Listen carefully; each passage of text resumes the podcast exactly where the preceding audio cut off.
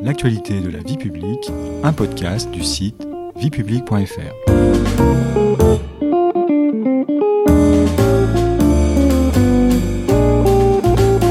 Bonjour à tous, bonjour Patrice. Bonjour Stéphanie. Dans l'épisode précédent, l'épisode 4 de notre série consacrée à l'élection présidentielle américaine, nous avons évoqué l'ultime étape de l'élection avec le vote des citoyens de chaque État fédéré des États-Unis, le premier mardi de novembre, pour désigner les grands électeurs de leur État. Grands électeurs qui constituent le collège électoral et élisent à la mi-décembre le président des États-Unis.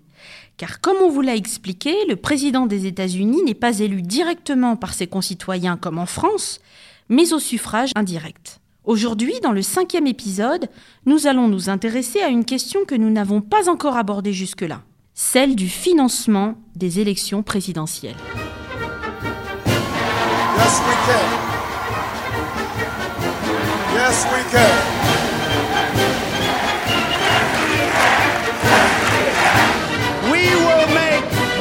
America safe again. And we will make America great again. God bless you.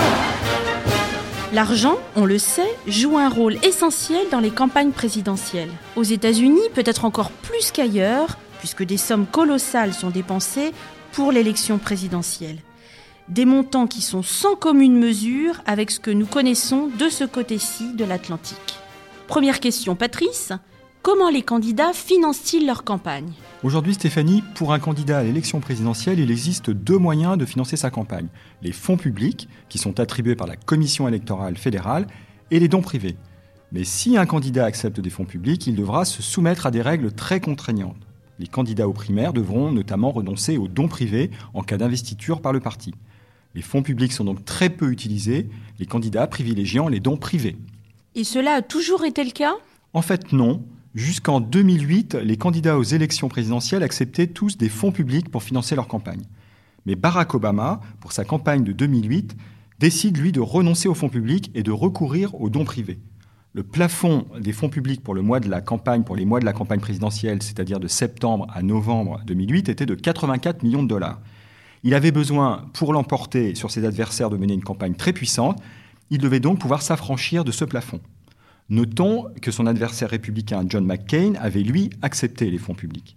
Les dépenses totales de Barack Obama s'élèveront à 730 millions de dollars. Et pour le seul mois de septembre, 150 millions de fonds seront levés grâce au soutien de plus de 630 000 donateurs. Quant à son rival, euh, ses dépenses totales, primaires et caucus compris, atteindront environ 330 millions.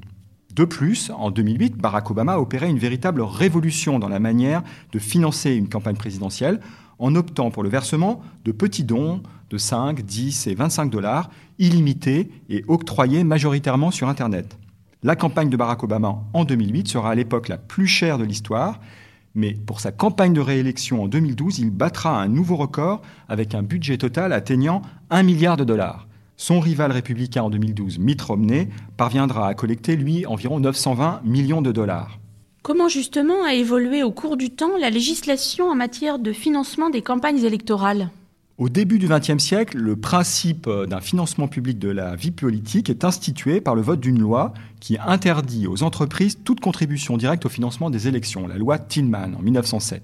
Au cours des années 70, le cadre légal va être progressivement renforcé et la commission électorale fédérale sera créée en 1974. Alors c'est un arrêt historique de la Cour suprême rendu en janvier 2010 qui va radicalement changer les choses puisqu'il autorise les entreprises privées à financer la vie politique. La même année, les plafonds imposés aux dons faits aux comités politiques indépendants sont jugés inconstitutionnels.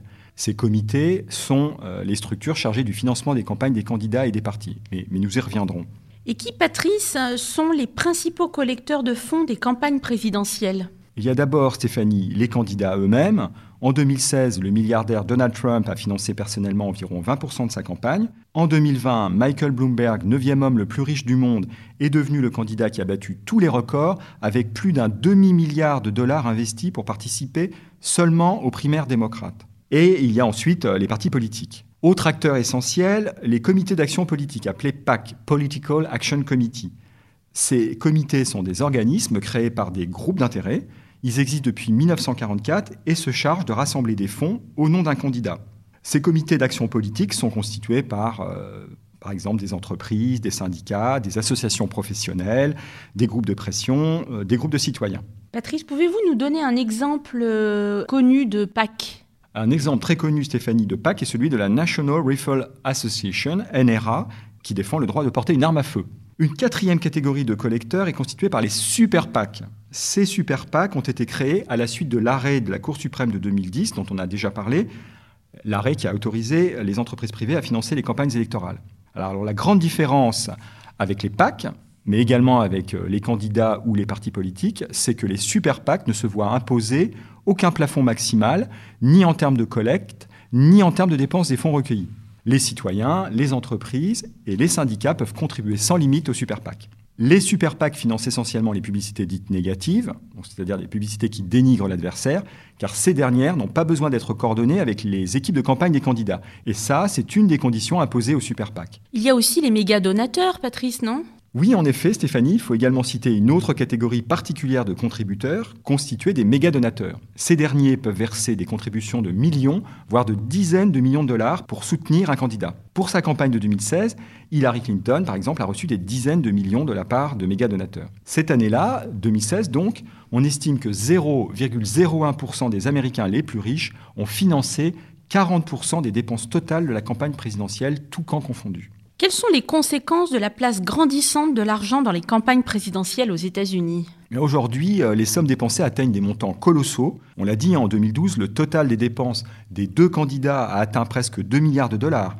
Par ailleurs, l'importance considérable prise par les méga-donateurs pose problème car elle peut conduire à un affaiblissement du système démocratique à terme. Ces derniers euh, poursuivent en effet des intérêts privés et grâce à leur puissance financière, ils ont la capacité d'orienter dans un sens ou dans l'autre le programme du candidat qu'ils soutiennent. Mais l'argent est une garantie de victoire, euh, Patrice? Eh bien non, pas nécessairement. On l'a vu en 2016 avec la défaite d'Hillary Clinton, dont le budget de campagne était pourtant plus important que celui de son adversaire Donald Trump. Patrice, comment les fonds collectés sont-ils utilisés pendant les campagnes?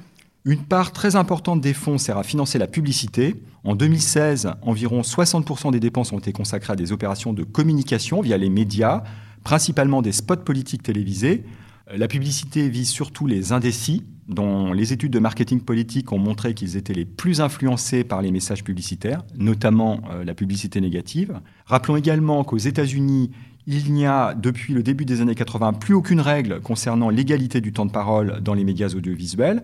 Le résultat, plus un candidat a d'argent, plus il peut financer de publicité, plus il est connu et plus il peut engranger de dons.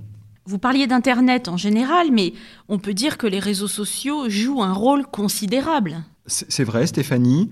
Euh, depuis 2004, des sommes très importantes sont investies dans la stratégie de communication sur les réseaux sociaux, sur Facebook, Twitter, sur YouTube. La campagne de 2008 de Barack Obama a encore accéléré le phénomène. Et depuis, à chaque campagne, les candidats et leurs équipes continue d'investir massivement les réseaux sociaux, à l'image d'un Donald Trump omniprésent sur euh, Twitter. Et y a-t-il d'autres dépenses importantes? Les autres dépenses, Stéphanie, sont celles plus classiques de toute campagne électorale, l'organisation des meetings, euh, les déplacements, qui à l'échelle d'un pays de la taille des États-Unis représentent toutefois un poste budgétaire non négligeable, sachant que les campagnes se concentrent en général dans une douzaine d'États stratégiques, les fameux États pivots dont nous avons parlé dans l'épisode précédent, euh, les levées de fonds, sinon euh, les galas, les rencontres, etc., et puis tous les frais administratifs inhérents à une campagne électorale.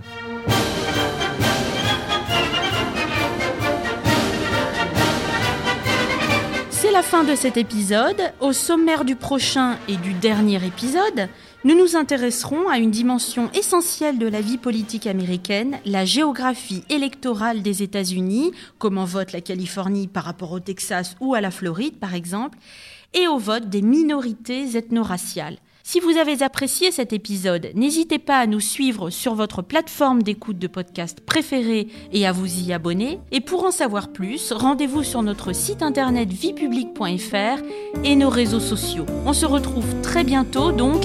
Au revoir Patrice, au revoir à tous. Au revoir, à très bientôt.